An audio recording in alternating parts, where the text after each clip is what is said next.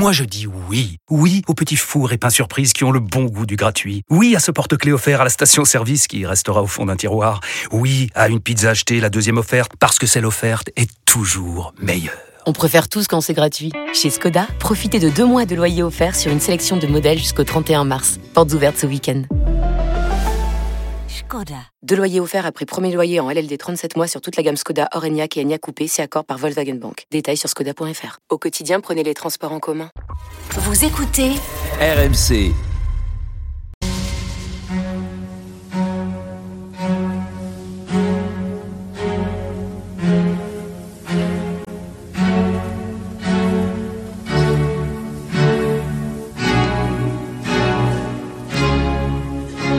Église d'aujourd'hui, une émission de Régis Burnet.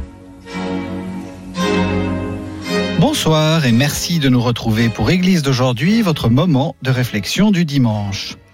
Depuis la semaine dernière, nous parlons des sanctuaires, ces lieux sacrés qui abritent les reliques d'un saint ou gardent le souvenir de l'apparition de la Vierge ou d'un ange. Mais Comment est-il possible que le christianisme ait produit de tels lieux? Jésus n'a-t-il pas dit que c'est ni sur une montagne, ni à Jérusalem qu'on adorerait Dieu, mais en esprit et en vérité? Et cette habitude d'honorer de puissants personnages locaux n'est-elle pas une survivance du paganisme? Voici des questions pour André Vaucher. Bonsoir André Vaucher. Bonsoir. Vous êtes professeur émérite d'histoire du Moyen Âge et membre de l'Institut et vous avez fait paraître aux éditions du CERF Sanctuaire chrétien d'Occident. Alors, voilà, c'est pas si évident que ça qu'il y ait des, sanctuaires. En tout cas, on pourrait dire que Jésus n'avait pas vraiment prévu qu'on honore, par exemple, son tombeau euh, euh, à Jérusalem. Absolument pas. Euh, d'ailleurs, il n'a pas laissé de, traces physiques ou matérielles. Donc, il y avait déjà un, premier point important. Mais plus généralement, le, le christianisme, effectivement, relativise énormément le rapport entre le sacré et les lieux. Euh, au fond, ce qui est sacré dans le christianisme, c'est la personne. C'est la personne parce que les hommes et les femmes sont fils et filles de Dieu. Et euh, la véritable sacralité, elle est là. Donc, euh, on peut, sans exagération, présenter le christianisme, surtout des, premiers siècles, comme une entreprise de, de désacralisation du monde, parce que, au contraire, dans ce qu'on appelle le paganisme, gréco-romain, eh il y avait des divinités partout, il y avait des nymphes, il y avait des, euh, des, des, déesses des eaux euh, ou du ciel, etc. Donc la nature était plein d'êtres euh, dont le statut théologique n'était pas très net. Mais enfin, on croyait que toutes ces puissances, dans, dans toutes ces manifestations de la nature, il y avait des, des puissances cachées. Voilà. Alors le christianisme, dans un premier temps, euh, combat euh, cette conception du monde et va en imposer une autre. Donc euh, il le combat parce que il veut sortir les, les, gens de leur paganisme justement et les, les baptiser, les rendre chrétiens. Donc les, les premiers siècles, on voit les évêques font couper les arbres sacrés qu'on adorait à l'occasion, ou, détruire des, des, des, des temples érigés près d'une source qu'on vénérait aussi là, etc. Donc il y a un aspect anti sanctuaire chez les chrétiens. On, on, détruit des temples parce que euh, vous, vous le montrez assez bien. Une, église, c'est pas un sanctuaire. Enfin, une église, ça n'est qu'un un lieu qui abrite euh, un, un, culte. C'est pas du tout ce lieu dans lequel la trace du sacré se trouve. Voilà. Alors au début, euh, jusqu'au moment où le, le, christianisme sort de la clandestinité avec Constantin, on a quand même trois siècles là où euh, il n'y a pas de, sanctuaire chrétien. Et euh, les chrétiens se réunissaient, bien sûr, pour leur culte, de façon plus ou moins euh, secrète, mais ça dépendait aussi des empereurs. Il y en a qui toléraient, il y en a qui réprimaient, il y en a qui persécutaient. Mais enfin, dans l'ensemble, les, chrétiens célébraient leur culte dans des maisons, des, maisons où il y avait une salle qui était adapté pour le culte. Euh, voilà. Donc il n'y avait pas d'édifice sacré euh, dans le christianisme. À partir du IVe siècle, ça change. Le christianisme sort de la clandestinité, devient à la fin du IVe siècle religion officielle. Les cultes païens sont abandonnés, puis ensuite même persécutés à partir du Ve siècle. Voilà. Donc à ce moment-là, le christianisme se trouve face à un dilemme est-ce qu'il faut rester dans le dans la semi-clandestinité ou est-ce qu'il faut sortir en plein jour pour attirer euh, les hommes. Et c'est le choix qui va être fait, c'est-à-dire construire de, belles églises, de belles basiliques. Et c'est un choix qui a été largement d'ailleurs dicté par le pouvoir de l'époque, par euh, Constantin et sa mère Hélène, qui euh, construisent un sanctuaire, le Saint-Sépulcre, au-dessus du Saint-Sépulcre, la basilique de Jérusalem, qui va être un des grands sanctuaires chrétiens, bien sûr, et un des principaux objets de pèlerinage. Donc, tout de suite, dès le IVe siècle, construction, apparition de quelques sanctuaires, et ensuite, euh, avec la, diffusion du culte des reliques entre le IVe et le 8e, 9e siècle, ça se multiplie un peu partout, euh, parce que euh, quand arrive une relique, eh bien, on construit, surtout une relique prestigieuse, euh, on a tendance à construire un sanctuaire pour l'abriter.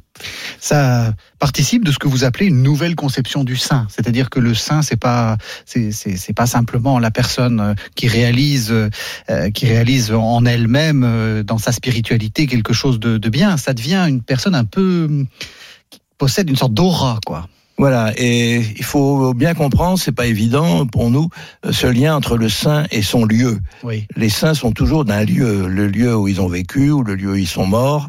On dit Saint François d'Assise, Saint Antoine de Padoue. Enfin, oui, il y a, y a de, une correspondance. Souvent, le nom même du lieu où a vécu le saint fait partie de, de son nom. Et euh, pourquoi? Parce que on considère que ce n'est pas par hasard que ce saint ou cette sainte ont vécu ici ou là. C'est la providence divine qui l'a voulu, et donc ce lien de ce lieu devient un lieu sacré. Mais il n'est pas sacré en soi, il est sanctifié par la présence du saint ou de ses restes après sa mort. Voilà. Vous dites aussi euh, le le sanctuaire, on a commencé à le dire euh, la semaine dernière, le sanctuaire euh, a servi euh, des buts politiques et en particulier, quand, il s'agissait d'implanter des sanctuaires ruraux, a participé à une forme de christianisation des campagnes. C'est-à-dire que on met un, sanctuaire et puis en espérant que les gens qui sont autour vont devenir chrétiens. Absolument. Dans les campagnes, les villes, on le sait, ont été christianisées en premier, à la fin de l'époque romaine entre le quatrième, enfin troisième et cinquième siècle, euh, tout, toutes les villes de, l'ancien monde romain de, deviennent chrétiennes, mais les campagnes, ça a mis beaucoup plus de temps. Et c'est pour ça qu'on dit paganisme, parce que ça vient du latin paganus, qui signifiait paysan. Donc ce qui résiste, c'est la religion des paysans, et qui était justement une religion très liée à des euh, divinités euh, sylvestres ou, ou, de la campagne, etc.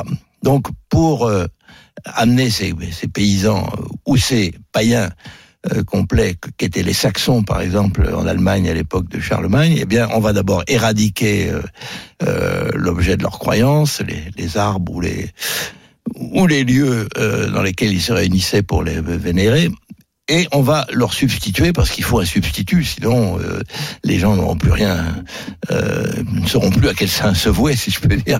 Et alors on, on, va justement à travers les reliques leur fournir de nouvelles formes de sacralité. On voit très bien ça euh, en Angleterre, par exemple. Euh, quand les missionnaires anglais, les missionnaires euh, venus de Rome, envoyés par le pape Grégoire le Grand, arrivent en Angleterre, le pape leur écrit surtout ne démolissez pas les maisons ou les, édifices où étaient euh, où étaient vénérés les anciens dieux, lieux des païens, euh, détruisez leurs statues ou leurs images et mettez à la place des reliques des saints et transformez. Les gens ont eu l'habitude de venir là, donc autant qu'ils continuent à venir, mais qu'ils vénèrent véritablement un saint qui en vaut la peine du point de vue chrétien. Et puis dernière dernière chose euh, aussi très très politique euh, que l'on songe à Constantinople ou que l'on songe à Rome, on a fait venir de manière massive des reliques pour en, pour faire des sortes de villes sanctuaires. Enfin, on raconte que euh, l'empereur byzantin avait fait construire une basilique des saints apôtres où il avait essayé de faire venir tous les douze des reliques partout. Euh, donc on crée des villes sanctuaires quasiment. Absolument. Et justement, les, principaux pouvoirs de, l'Europe de l'époque euh, se sont efforcés de, concentrer euh, le maximum de, sacralité, et en l'occurrence de reliques, euh, dans les villes, là où résidaient ces pouvoirs. Alors, le cas le plus extraordinaire, c'est celui de Constantinople, puisque les, les empereurs byzantins ont raflé tout ce qu'ils ont pu trouver au Moyen-Orient, en Syrie, etc. y compris un fragment de la vraie croix, la couronne d'épines, enfin bref, des reliques du, du plus haut prestige. Et on, on, on vit encore là-dessus, puisque Voilà. la fameuse couronne d'épines de, de. Notre-Dame de Paris vient de là. Voilà. Et Charlemagne fera la même chose avec la chapelle. Il va créer un trésor euh, de reliques à côté de son palais. euh, Parce que on pense, euh, on croit, on croyait, c'est très très fort, hein, c'est pas une vague impression, que ces reliques allaient, avaient avoir un rôle protecteur pour le souverain, pour son royaume, etc. Et le pape euh, suit euh, le mouvement, ou en tout cas l'accompagne.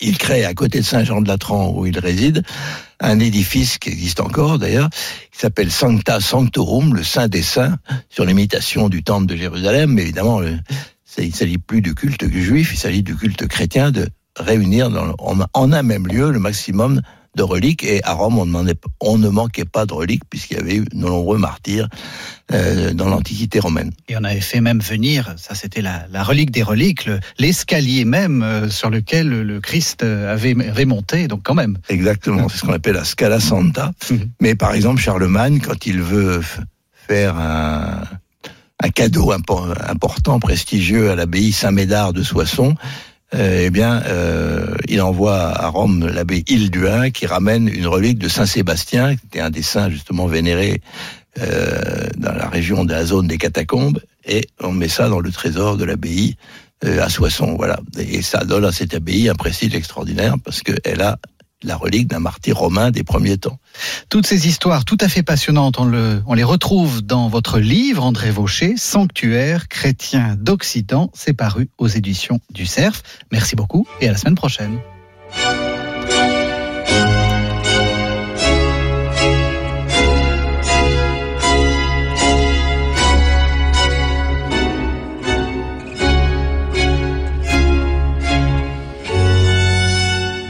C'était Église d'aujourd'hui, une émission de Régis Burnet que vous pouvez retrouver en podcast sur le site internet rmc.fr.